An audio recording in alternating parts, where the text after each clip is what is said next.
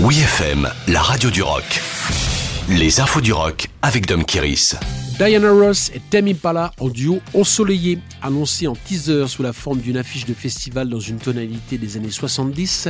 Diana Ross et Tame Impala ont dévoilé le titre Turn Up the Sunshine. Cette collaboration entre la diva disco soul et le musicien psychédélique australien fait partie de la bande originale du film d'animation Minions The Rise of Gru, le préquel de la jeunesse de Gru, connu en France sous le titre Moi moche et méchant, se passe durant les années 70 et contient des reprises de cette époque par des artistes actuels comme Phoebe Bridgers, Saint-Vincent, Thundercat, Heur et d'autres, tous produits par Jack Antonoff. Ce même jeune producteur Jack Antonoff avait travaillé sur Thank You, l'album du retour de Diana Ross sorti l'année dernière. Il avait donc gardé sous le coude le titre Turn Up the Sunshine que Diana Ross avait enregistré avec Tame Impala. Si la chanson n'apparaissait pas sur l'album, on sait maintenant qu'il l'a gardé précieusement pour la suite des Minions qui sort en salle le 1er juillet.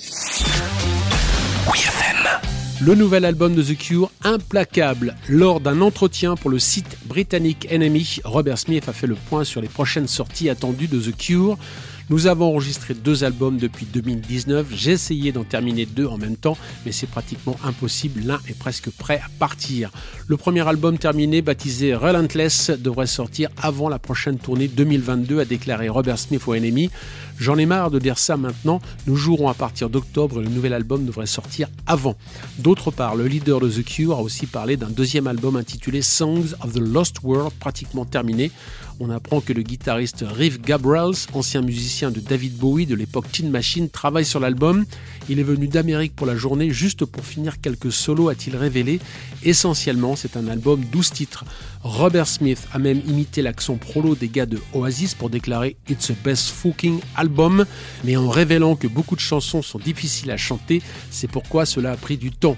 On pourra donc avoir la primeur des nouvelles chansons lors de la tournée européenne 2022 de The Cure intitulée The Twilight Sad, qui passera en France pour 8 concerts dont le 28 novembre à l'Accor Arena de Paris. Retrouvez toutes les infos du rock sur wfm.fr.